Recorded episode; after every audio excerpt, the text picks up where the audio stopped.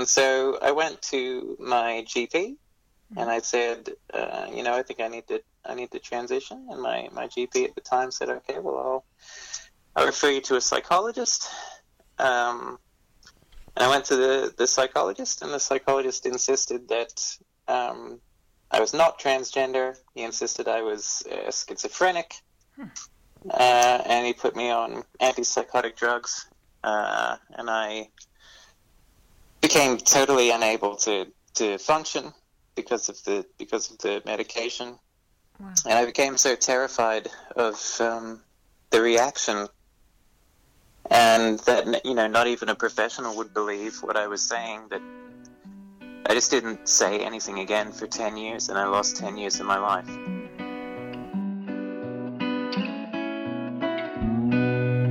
You're listening to The Medical Republic. I'm Felicity Nelson. And I'm Francine Crimmins. You just heard from Sydney comedian Cassie Workman describing her harrowing experience with the healthcare system.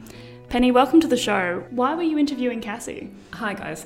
Uh, yeah, so I spoke to Cassie because some new guidelines around transgender healthcare um, have come out in the last Medical Journal of Australia. And um, I knew that uh, Cassie has been, you know, quite outspoken about what a rough time she had and how hard it is to find supportive doctors when you're transitioning. Um, and I and the, the author of the guidelines, the lead author, Dr. Ada Cheung, uh, told me a similar story. She got into trans medicine when she heard that doctors were turning trans and gender diverse patients away from their practices, and it you know, broke her heart and it outraged her as well. Um, and I heard the same thing last year when I did a story about um, transgender children. Um, so some of these families are having to travel quite a long way to find a doctor who's willing to help or even just to listen to their story. Yeah, and it's probably largely a lack of confidence because it's something that a lot of doctors won't have encountered yet, either in their training or in their practice. But it's something that you're more likely to see a bit, bit more of now that there is an increased acceptance of you know, being transgender as just part of the spectrum of normal human diversity. And uh, it's now accepted that it's a biological condition, for want of a better word, that can lead to a lot of distress and depression, but it's not itself a mental illness or a psychiatric disorder. Yeah, and the WHO recently actually changed the classification to reflect this. That's right. And Dr. Uh, Dr. Cheung says gender incongruence can affect up to, well, between 0.1% and 2% of the population. Uh, she compares it to having red hair. And it's, um, it's still perhaps slightly mysterious how it occurs, but one idea is, the, is called the developmental mismatch hypothesis, which is that um, the brain and the sex organs develop at different times in utero, so there is potential for them to be misaligned. And the medical perspective is also shifting quite rapidly on this, but that also doesn't really account for the fact that there's still a lot of discrimination out there. Yeah, and like some of the media isn't helping. Um, the Australian is still uh, publishing stories like Jennifer Oriel's column, uh, I think from last week, talking about castrating children, and she's saying that the medical profession has a duty of care to dispel the delusion if a child thinks that they're in the wrong body. And um, oh, this is going completely counter to the best practice and the best evidence to date. And I would refer Jennifer to the suicide and self harm statistics, which, um, according to Dr. Cheung, um, more than 40% of trans patients will have attempted suicide, and more than 60% have self harmed. And so, Dr. Cheung's paper is all about the management of adults and um, the management of children and adolescents is yeah, obviously a, a, more controversial you know, question, but and you need to be very sure. But Cassie told me it would have saved her an enormous amount of hardship if she'd been able to transition in adolescence or even before puberty. And uh, no, it's um, Jennifer. It's not something that you can be talked out of. And here's Cassie again. Did anyone ever try to offer you counselling to try to change your mind about it or dissuade you? Yeah, well, you know, it's a funny thing because, uh, like, a lot of the hate that I get on the internet from being a, a, a public transgender figure is people saying you need to get help, you need to see a, a, a psychologist, and and it's like, well, you know, that's what I did. that's that's how I ended up here. Mm. But honestly, like b- before I I came out, I was solely interested in in finding somebody to fix me or what I thought would be fix me and just make me, you know, quote unquote normal. Um, yeah, I wanted to find a way to to, to counsel me out of it, mm. and it, it, it very quickly became apparent that that's just it's just not possible. Mm. The the only treatment that we have for for people with trans identities is is transition. It's the only thing that that works. Um, I also spoke to a lovely lady called Claire Headland, and she didn't start transitioning until her mid 60s after a lifetime of depressive and suicidal thinking because she didn't even know that it was a thing that you could be or a thing that you could do. And both Claire and Cassie have encountered a lack of understanding among their medical professionals, and um, Cassie's even described being physically thrown out of a medical practice, and that wasn't in the sticks, that was in Melbourne. Physically thrown out? Yes, physically ejected was the words that she used for asking for hormones. Really? Yeah. Oh my god, recently? Yeah, well, yeah, she only uh, transitioned in 2017, so it's in the past couple of years. And because she's a comedian, she travels around for work and has, finds herself in other, you know, health practices, and she gets a, you know, very different treatment at different places. Uh, so, what did they say in these new guidelines? Okay, so um, the paper, which by the way is not just by Dr. Cheung, but it's taken two years to produce, and it's a big collaborative kind of effort.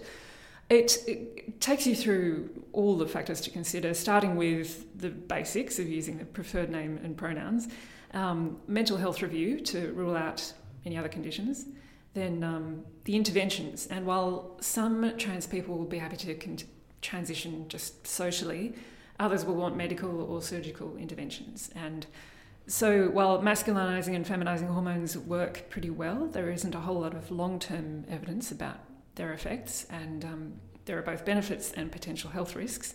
Dr. Cheung said that because of the severe mental distress that goes with being trans, the risks are something that they're prepared to tolerate. And um, then there are the possible surgical procedures uh, and through to ongoing monitoring and support. And there are you know, things that you might not think of, like cancer screening. Obviously, you're still susceptible to the cancers according to your organs, not according to your identities. So you need to be screened, you know, for breast cancer or for you know, prostate cancer if you still have prostate. Um, but when I spoke to her, what, what she emphasised was not so much these medical details, but that GPs should be prepared to listen and to even learn from your patients, which isn't something that will necessarily come very easily, but um, everybody's really still learning at this stage. Uh, she says you don't have to be an expert and it's okay to make a mistake as long as you show a little understanding that can go a long way. And ultimately, they're just ordinary people who need your help. Absolutely, and that's what I heard when I did my story on um, transgender health in children last year. A lot of the GPs who were now experts in the field didn't start off that way. They sort of fumbled around, they made a lot of mistakes, it was embarrassing. Their patients came in and knew a lot more about it than they did. Um, but eventually, you know, you, you find your way. Um, and the patients were just so grateful to have someone who would listen and try to learn that they didn't really mind if there were a couple of mistakes along the way. Yeah, I think you just need to show a bit of understanding and compassion and muddle through. Yeah. And Penny, did you actually come across any resources that GPs um, could use to maybe become a little bit more informed or understanding for some of these patients? Yeah, well, uh, actually, uh, Dr. Ada Cheung started um, a medical research group called the Trans Medical Research Group, which is a good place to start. Thanks, Penny, for coming on this episode and for giving us these insights into transgender health. It's such an important topic. Yeah, thanks, guys. Next up, I'm sharing an interview I did with a doctor who manages to spot things like turtles and dugongs and even crocodiles on her way to work in the morning. Her name's Dr. Alison Hempenstall, and she's a GP working up in the Torres Strait, an incredibly remote location. It's Thursday Island off the coast of Queensland. And she's also recently diagnosed a case of leprosy in Australia, which was featured in the MJA in recent weeks. But first, here's our hot topic from Dr. Michael Fasher. Dr. Fasher is an adjunct associate professor at the University of Sydney and a GP based in Blacktown.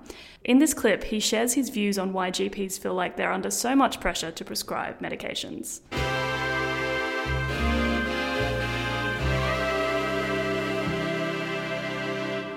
We know that there is, let's take antibiotics, great variation in uh, general practice in terms of prescribing antibiotics for children.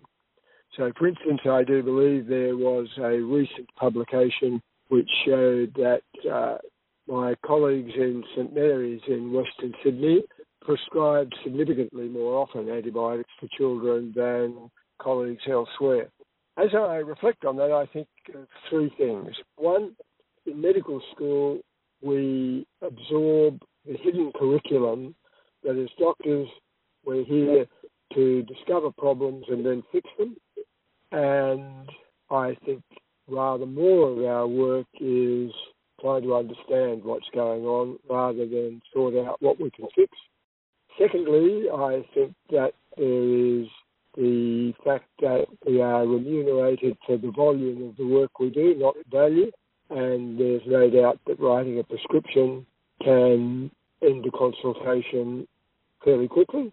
And the third thing that I think of is just clinical lack of clarity in thinking. So, for instance, I questioned one of my registrars about the uh, environment at St Mary's where she'd just been working, and she said, Well, the conversation at lunchroom there goes the day you send a child home without a prescription who dies, you will never again uh, send a child home without a prescription.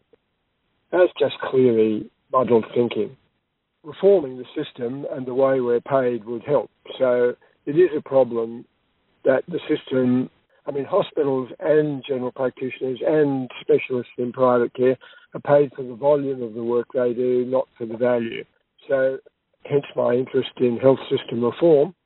The other thing I encourage my registrars to do is not to be thinking too quickly, how can I fix this problem? But to be keeping on being empathic, listening, and trying to understand exactly what the problem is.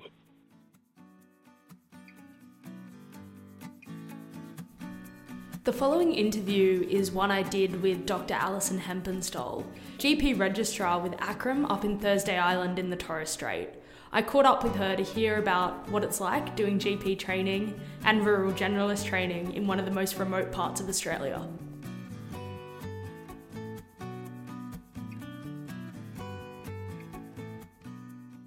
I did my uh, Doctor of Medicine with Melbourne Uni and finished about five years ago. And that's a postgraduate qualification, and so I'd already done a undergraduate in biomedical science before that. And um, how long have you been in Thursday Island for?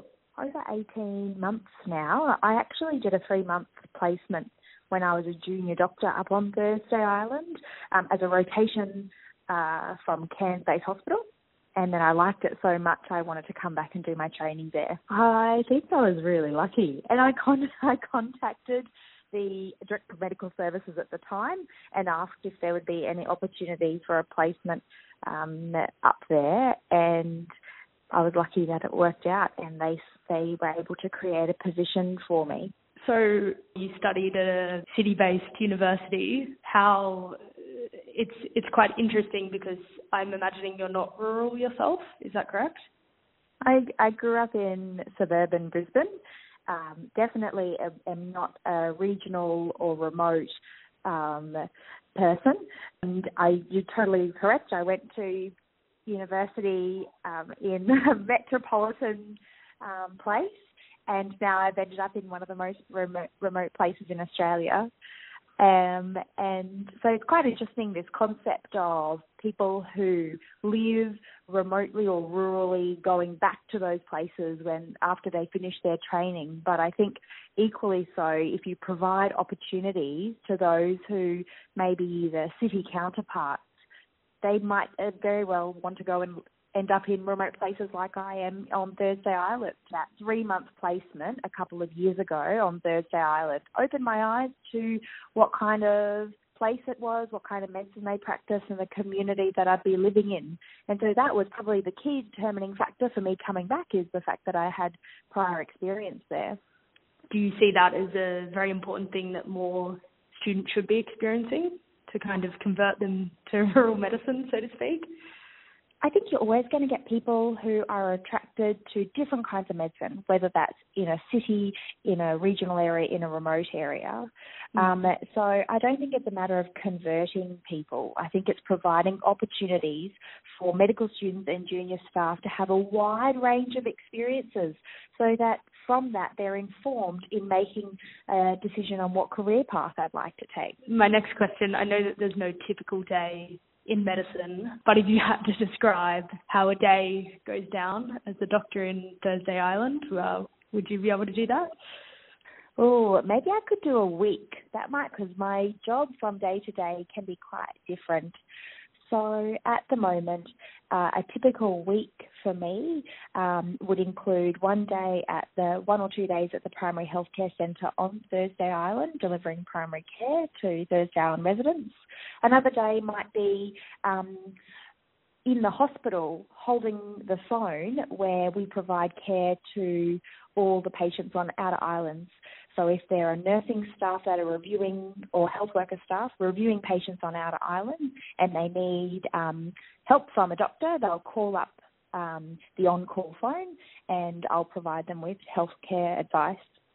And then another couple of days a week, I'll be on a helicopter going out to these islands and providing healthcare out there where I'll be the only doctor in these small clinics with usually one nurse, one or two health workers, and maybe a reception staff, again providing primary care. I'm actually doing um, a uh, academic post this year through ACRRM, and so one day a week is actually non-clinical, and I do research and teaching on that day. So it's quite varied throughout the whole week. And one thing with that is I did notice on Twitter you've put up some really beautiful photos, I believe, when you take that helicopter ride. It's a very surreal experience where most people will be in traffic jams or catching public transport or riding their bike or walking to work. To get a helicopter to work um, is one of the un- unique experiences of working in the Torres Straits. Um, the rides are anywhere between half an hour to an hour and um, you just sort of are able to have this amazing experience where you see the beautiful landscape and reefs underneath as you're going from Thursday Island to an outer island. It's pretty incredible. And it's quite often that we will see turtles and dugongs. Sometimes we see crocodiles. Um, and then, of course, the extensive reefs across the Torres Straits. You're obviously as well so close to PNG um, where you are. Mm. Um, yeah. I was going to ask you how the proximity of where you are to PNG maybe changes the health needs of the community that you're um, working in. Yeah, that's a really good question. Um, I would say that the health needs across the Torres Strait are different whether you live closer to the Cape or closer to Papua New Guinea. Um, those who live closer to Papua New Guinea or who frequently visit those outer islands such as Saibai Island and or Boigu Island, I definitely think of other um, communicable or infectious diseases that are more easily um, transmitted between the border of the Torres Straits and Papua New Guinea, such as TB is the the primary diagnosis that you would consider. Um, and I noticed recently you've also do- diagnosed a case of leprosy. Could you maybe talk a little bit about this? Yeah, so um, leprosy is a bacteria which is a, sort of a cousin of TB. It comes from the same class called Mycobacterium. And it's a slow growing bacteria that's usually caught from someone who does have leprosy sneezing onto another person. Um, and it can result in skin lesions, but also those lesions not being able to feel anything, so having altered sensation. And as a mm. result, if you can't really feel your hands or your feet, you might bump them and bruise them um, and get ulcers and infections, and that can lead to the deformity that we classically know in patients who have leprosy obviously it's an increased risk of us um, having leprosy in the Torres Strait because of that shared open border between um, Papua New Guinea and the Torres Straits. So there is um, an agreement made between Papua New Guinea nationals and Torres Strait Islanders uh, whereby both PNG nationals and Torres Strait Islanders can freely transport between the two places for um, cultural exchange and maybe Mm. exchange of local goods. So you don't don't have the customs borders that you would say um, when you're leaving Brisbane or Melbourne or somewhere else or going into another country. That's a free open border um, based on this treaty, uh, and so it means that infectious diseases can more freely um, uh, come across those borders without a tight protection. I was on Saibai just last week, and there were a number of patients there who um, I saw who were from Papua New Guinea, so not from um, Thursday Island, who um, also had leprosy. Yeah, so it's um, it's something that that I was very surprised to see, but uh, it's something that we as clinicians need to keep in the back of our minds when um, seeing patients, primarily from Papua New Guinea, but also from Torres Strait Islanders who might have particular close family ties with communities in Papua New Guinea. Has that experience of starting to see disease that we would, I guess, Yeah. in urban centres we wouldn't even think um, is something that you might even need to learn about in medical school anymore necessarily. Yeah. Um, Ah, it's um, it's su- such a bar- bizarre experience because here I am on Australian soil seeing these diseases that are historically found in very poor countries. But then, then in saying that, Papua New Guinea is one of the poorest countries in the world, and it's this amazing dynamic where you have a um, a developed country such as Australia bordering on a developing country such as Papua New Guinea. Um, you're really in between a country that has arguably some of the best health outcomes in the world, and then you've got, you're right next to Yeah. one that has some of the worst health outcomes. Definitely, it makes it really challenging um, to uh, see patients from Papua New Guinea uh, and provide health care to them, which um, you know you know will not be as the, the same kind of standards as treating an Australian, just because of the limitations in providing care to them. You know, we unlike Australian patients where you can get them to come back and see how they're feeling in a week's time, you can't do that with um, PNG nationals. Probably the um, most pivotal thing that I have come to appreciate in my time up on Thursday Island is the importance of Torres Strait Islander culture on their health. Um, they are a very family orientated community and for them decision making and health cares and the priorities in their health are, um, are this bigger decision making in their family and their community. Whereas in other areas or in non-indigenous communities I find that people are a little bit more independent and act as silos for their own health care and yet in Indigenous communities and in particular in Thursday Island, everyone relies on the support and care of their family and their community, and that has such a ripple down effect onto the healthcare. And I was going to ask, when you're not uh, having to work, uh, what's there to do um, for a GP on Thursday Island? Well, my reality for the last six months has been sitting exams. I've just been getting through my fellowship exams, so that's what I've been spending a lot of time doing, um, and I've I've now passed those. Um, but when I'm not when I'm not um, doing research or teaching, or most recently sitting my exams, um, I love spending time with uh, you know my other friends up on Thursday Island. We often go out fishing on boats and visit other little islands to go for a, a swim on some beaches that we're pretty sure don't have crocs around. um, uh, and uh, you know that's probably the, the main things that I do. And this is a big question. Do you see yourself staying on Thursday Island, or what does the future have in store for you? I'd very much like to stay um, on Thursday Island.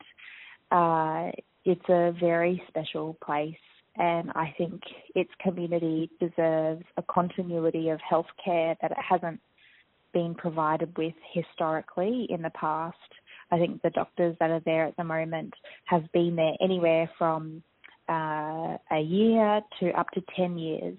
And so we've been able to provide a good continuity um, of care for patients in recent, more recent times. As for me, I don't know. I don't know how long I would be up there for. I think it, it depends from year to year. Um, but at the moment, I'm very happy up on Thursday Island. So that's all we have for this episode. But before we go, Felicity has a quirky historical fact for us.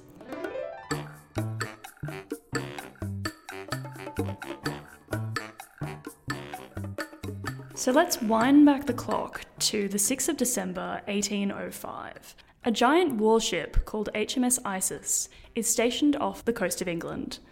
The ship's surgeon, Benjamin Lara, examined a seaman called John Cummins. John Cummins presented with excessive pain in the stomach and intestines, incapacity of retaining anything in the stomach, and pain on walking or standing erect. He said he swallowed on the preceding day 19 or 20 clasp knives and one clasp knife case, the latter of which was soon rejected but the former retained. Was there no lunch on the ship that day or something? Well, I think he did it as a party trick and it became something of a habit and eventually they think caused his death in March 1809. Um, and when the doctors did an autopsy, they found 30 or 40 fragments of wood, metal, and horn in his stomach. Well, it is a pretty impressive party trick if you can swallow 20 to 30 and live to tell the tale. I think that was over several years, but yeah. okay, that's it from us this week. Uh, for the next two weeks, we've got some bonus episodes, and then we're back with our final episode for this season uh, in the first week of September. See you then.